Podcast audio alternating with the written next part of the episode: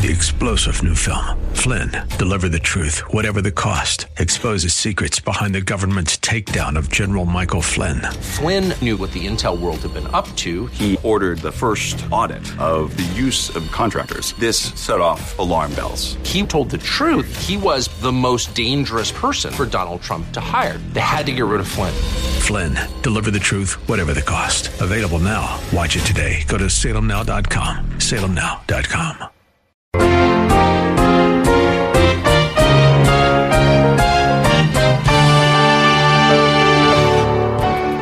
The substance is here. Christ is better than all the stuff you had in Judaism. He's here. Stop looking at the photos.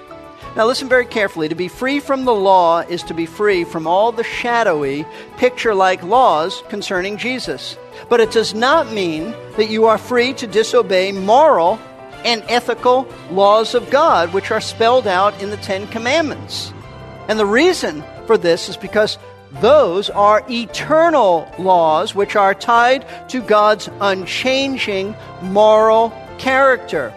Those eternal laws are written on the conscience of every individual who has ever been born in this world.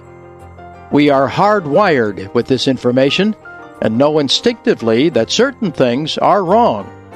As Romans chapter 1 and verse 20 states, For since the creation of the world, his invisible attributes, his eternal power and divine nature have been clearly seen, being understood through what has been made, so that they are without excuse.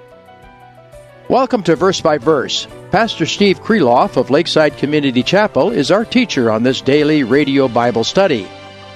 Steve is bringing us the second part of a three part message on maintaining our freedom in Christ from Galatians chapter 5. At the end of our study today, I'll tell you how you can obtain a CD of all three parts of this message without any interruptions. You can also listen again to just this study in case you missed some important points while you were taking notes. Open your Bible, if you can, to Galatians chapter 5 and have your note paper and pen ready to go. Now, here is Pastor Steve. Here's the problem far from developing godly character, legalism actually stifles the fruit the true fruit of godly character from being developed because its focus is only on conformity. Outward conformity to externals, outward behavior, and how things, note this, appear to be rather than focusing on issues of the heart. Why do I do what I do? Is it to look good before people? Or is it to please the Lord? Inner attitudes, true desires, desires that say, I want to obey what God's word says simply because I'm his child. I want to please him. Even if nobody else knows about it, I want to please him. This is why Jesus told his followers in the Sermon on the Mount in Matthew chapter 5 verse 17 that unless your righteousness surpasses that of the scribes and Pharisees, you will not enter the kingdom of heaven. Now what did he mean by this? The scribes and the Pharisees were meticulous people, very religious looking people, but the, the righteousness of the scribes and the Pharisees were only outward, just in appearance only. What they did, they did for the sake of looking good before others in their Jewish community. That's why Jesus said in Matthew 6 1, Beware of practicing your righteousness before men to be noticed by them, otherwise you have no reward with your Father who's in heaven. Beware of doing that. He was, he was warning his followers do not be like the Pharisees. They do things to be noticed by people. Jesus accused them of being hypocrites because they practiced their righteousness only to be seen and admired by men. They didn't care about true righteousness. How do I know that? Let me just cut right to the chase. If they really cared about true righteousness, if they really cared about obeying God, when God Himself showed up in their midst, they would have fallen down and worshiped Him. Instead, they went to kill Him. They didn't care about righteousness. The epitome of righteousness stood before them, and they hated Him. Now, they didn't care about God. They cared about themselves. They didn't care about what, what would please God by obeying His word in their hearts out of love. They just cared about others thinking that they were pretty spiritual and, and good. And that's why Jesus stressed to his followers in the Sermon on the Mount that obedience to God is far more than, than externally obeying his commands, just doing it on the outside when people can see you.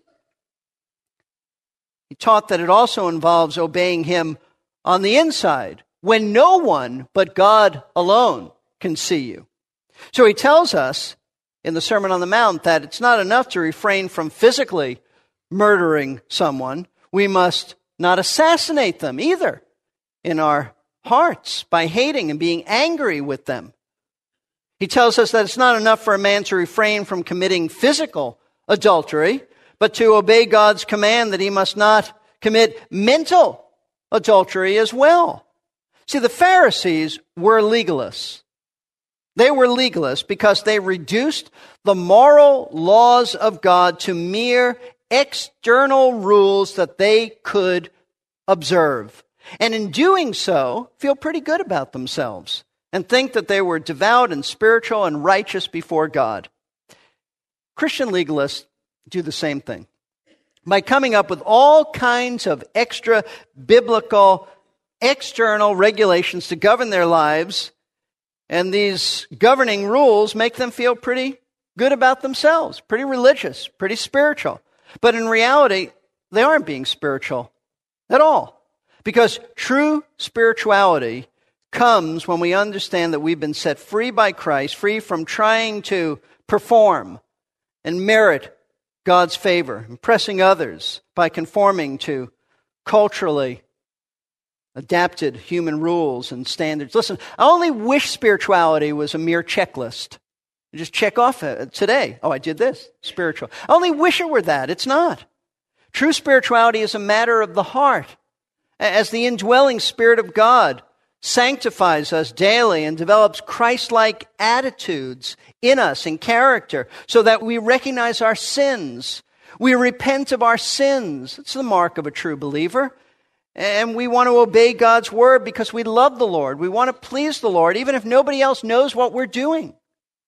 That's sanctification.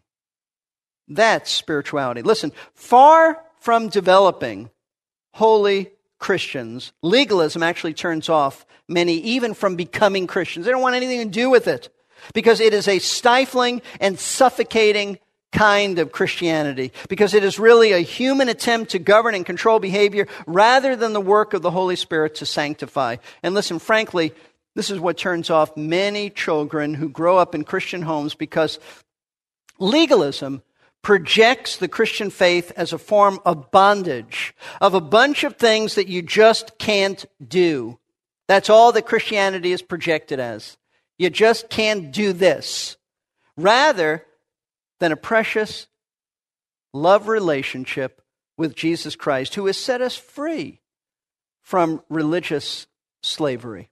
So, if legalism is wrong, then, and it is, and it's unbiblical, and it is unbiblical, then why in the world are so many Christians attracted to it? And make no mistake about it, there are many Christians who feel very comfortable and, and are attracted to legalism. Warren Wiersbe, who has written a number of commentaries and has written a wonderful one on Galatians, he was also my pastor when I was a student at uh, college at Moody Bible Institute. He's, he says this in explaining why legalism is attractive to so many Christians. He said, wrote, sad to say, there are many people who feel very insecure with liberty. They would rather be under the tyranny of some leader than to make their own decisions freely.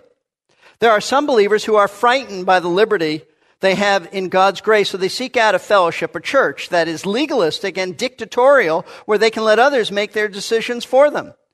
So what he's saying is there are so many who are attracted to legalism because, frankly, they feel safe there. They feel secure. They don't have to think on a daily basis as to what's right and wrong, and they don't have to really be led by the Spirit.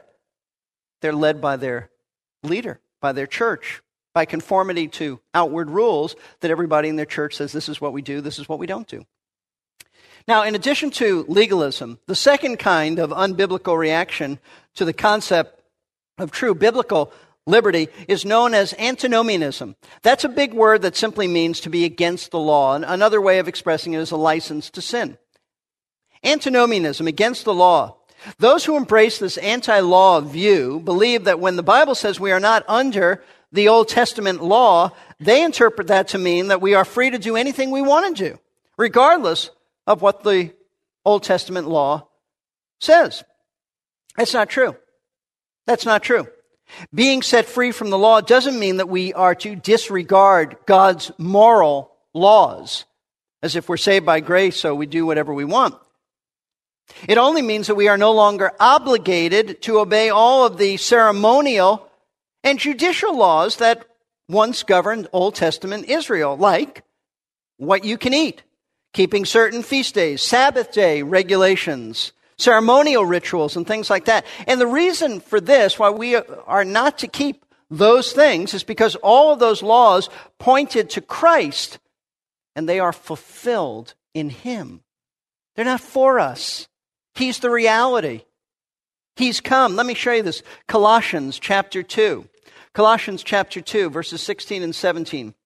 Paul says, Therefore, no one is to regard, no one is to, to act rather as your judge in regard to food or drink or in respect to a festival or a new moon or a Sabbath. He's talking about the Old Testament laws. Things, here's how he defines those things, which are a mere shadow of what is to come, but the substance, the reality, belongs to Christ. What he's saying is this these ceremonial laws were mere pictures pointing the Jewish people in Old Testament times to Jesus. They were just shadows. That's all. Don't get too excited about a shadow. Christ, though, is the substance, the reality.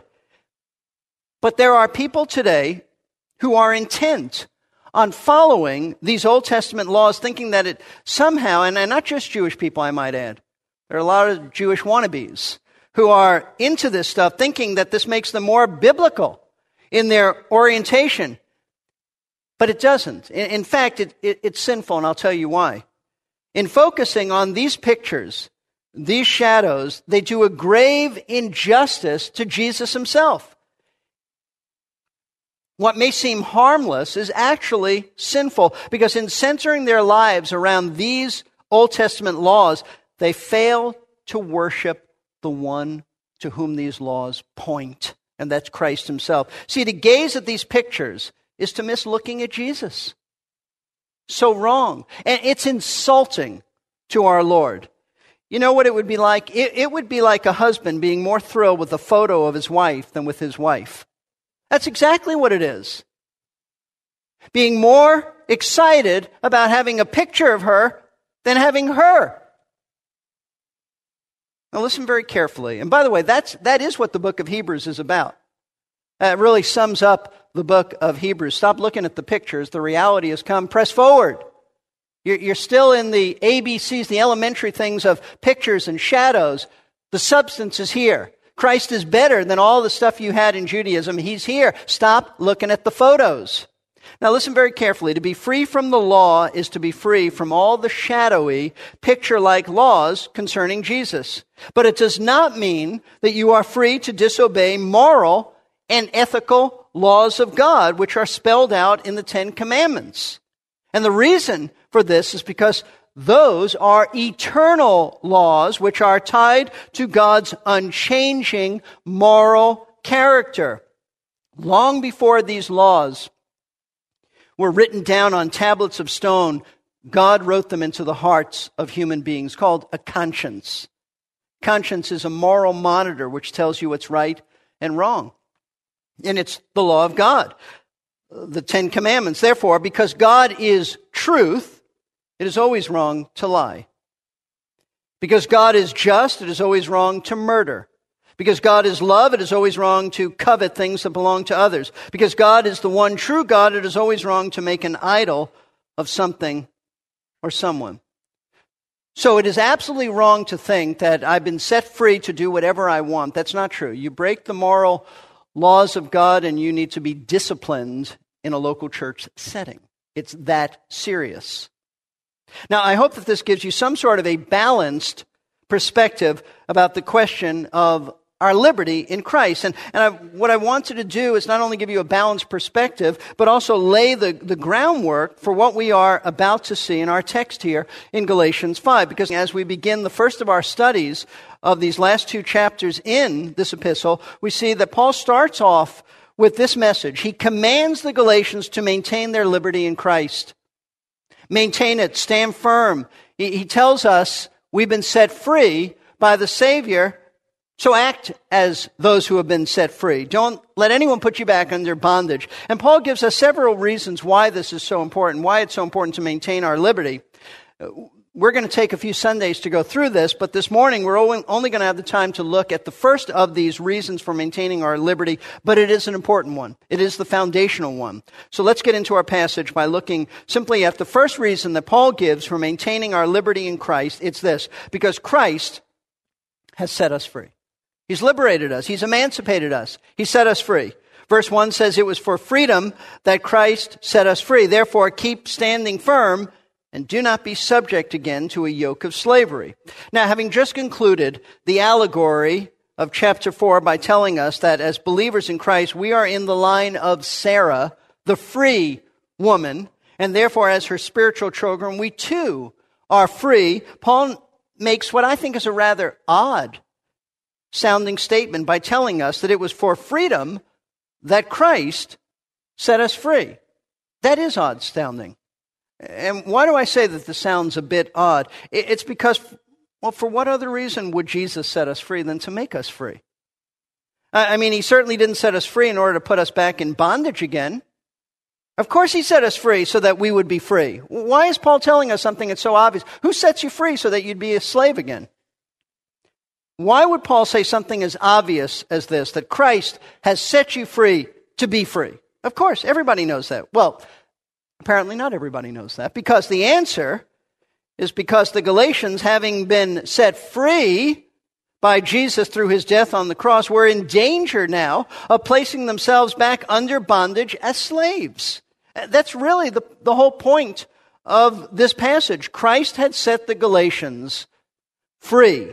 And now he's telling them through his inspired representative, the Apostle Paul, to maintain this freedom by standing firm and not allowing the Judaizers to enslave them again.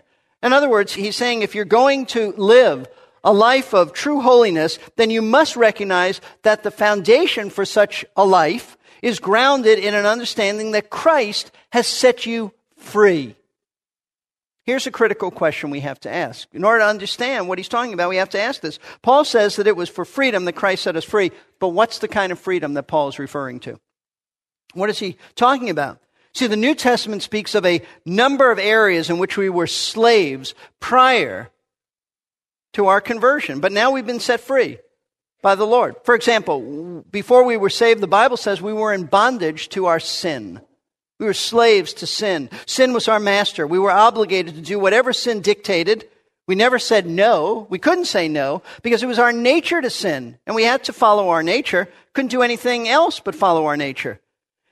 Before salvation, we were not interested in obeying God. In fact, we weren't even capable of obeying God. We didn't have the Spirit of God within us. We didn't have a new nature. We just followed the dictates of our old nature the nature of sin. Paul writes this to the Romans, Romans chapter 6, verse 16. Do you not know that when you present yourselves to someone as slaves for obedience, you are slaves of the one whom you obey, either of sin resulting in death or of obedience resulting in righteousness? He's saying that unbelievers are characterized by slavery to sin. They do whatever their sin nature dictates. True believers are characterized by being slaves to Jesus Christ, so we want to obey him. But thanks be to God, he writes, that though you were slaves of sin, he's talking about in the past, you became obedient from the heart to that form of teaching to which you were committed. It means you, the gospel sets you free. And having been freed from sin, you become now slaves of righteousness. So, there was and is a slavery to sin. Is that what Paul's referring to? I don't think so. Not here in Galatians 5. Second, the New Testament says that prior to our conversion, we were enslaved to Satan himself, the devil. Now, that may come as a surprise to some of you because you look back and say, you know what, before I was a Christian, I didn't even think about Satan. I didn't believe that there even was a devil that existed. And that may very well be the case, but regardless of how you thought about the devil, he was your master. He was your master. Now, this doesn't mean that prior to our conversion, the devil made us do whatever he wanted us to do, but rather that we were under his tyranny. We were under his control in the sense that we feared dying, and it led us to do things that he wanted us to do. Let me show you this Hebrews chapter 2. Hebrews chapter 2. The inspired writer says, speaking of Christ in verse 14, therefore, since the children share in flesh and blood, he himself, that is Jesus, likewise also partook of the same, that through death he might render powerless him who had the power of death, that is the devil, and he might free those who through fear of death were subject to slavery all of their lives. Christ became a man so he could die to free us from the devil who had captured us because we were afraid of dying. Now, why did we once fear death so much? And, and what does this fear of death have to do with, with Satan controlling us? Before we were ever saved, in our hearts, we knew that we were guilty of sin. Everybody does.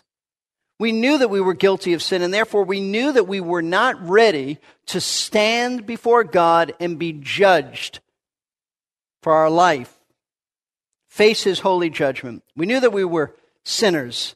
And the devil used this fear to enslave us to all sorts of sinful ways to try to cope with this fear of dying such as immersing ourselves in wicked behavior. Because we reason something like this well, if judgment awaits me, then I might as well enjoy the sinful pleasures of life. You know, while I can, you only go around once in life, so why not enjoy it now? Another strategy the devil uses to gain control over people through the fear of dying is that he creates false religion. He is the author of all false religion. And all false religion all of them deny the existence of hell. They're all built around some form of sentimental love. You find acceptance here. We don't judge anybody. We're just patient and we tolerate everything. It is this denial of hell and judgment that draws people to false religion because they can, they can be a part of that religion and feel very religious and good about themselves, but avoid hearing anything about facing judgment. Kind of just do whatever you want. It's okay. Finally, in the case of some people, Satan's strategy is to lure them into enslavement of drugs and alcohol, and they are attracted to these addictive chemicals because it helps them to drown out the convicting cries of their own conscience that just cries out saying, Things are wrong. I've not been obedient. And you just try to drown that out and not listen to your conscience. So the New Testament then speaks of a number of ways in which we were once slaves, but we were set free at our conversion. However, note this kind of freedom that Paul has in mind here in Galatians 5:1 is not freedom from sin or the devil. Now those are biblical truths, but that's not what he's talking about here.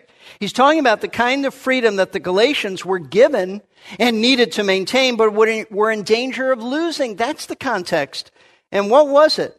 It was freedom from the bondage of trying to abide by all the rules and laws and regulations from their former pagan religion that they used to follow as the means of trying to achieve a good standing before their heathen deities.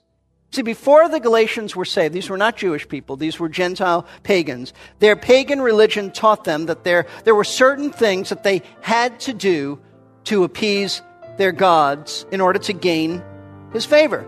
But all of these heathen religious laws were really a form of slavery because they were obligated to do those things, they were bound to do them. Being trapped in a religious system where tradition overrules Scripture is not a very enjoyable way to try to worship God. We will see in our next class just how much Christ has freed us from the tyranny of man made systems of belief and practice. Be sure to join us. You can learn more about this program and listen again to today's lesson or any of the hundreds of other lessons available for free by going to our website www.versebyverseradio.org. You may also call Verse by Verse at 727 239 0306 or any questions that you may have about this study or about the Bible, or to request a CD copy of this entire three part message. That phone number again is 727 239 0306. Verse by Verse is supported by listeners like yourself who have first been faithful to their own local church. If you've been blessed by this message, would you consider sending a gift to help maintain this program?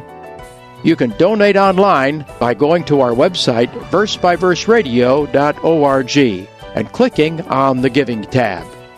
Or give us a call at 727 239 0306. Thanks for listening to today's class. I'm your announcer, Ken Anderson.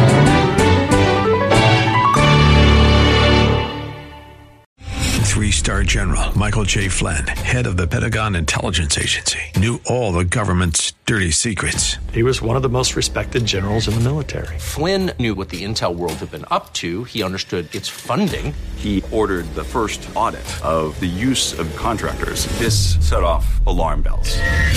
The explosive new documentary, Flynn, Deliver the Truth, Whatever the Cost, and covers the facts behind this scandal. Flynn told the truth. He was the most dangerous person for Donald Trump to hire. I find out the worst enemy that I'm going to face in my life is right here in America. They took my assessment and they wanted me to change it. And I was like, I'm not changing it. They had to get rid of Flynn.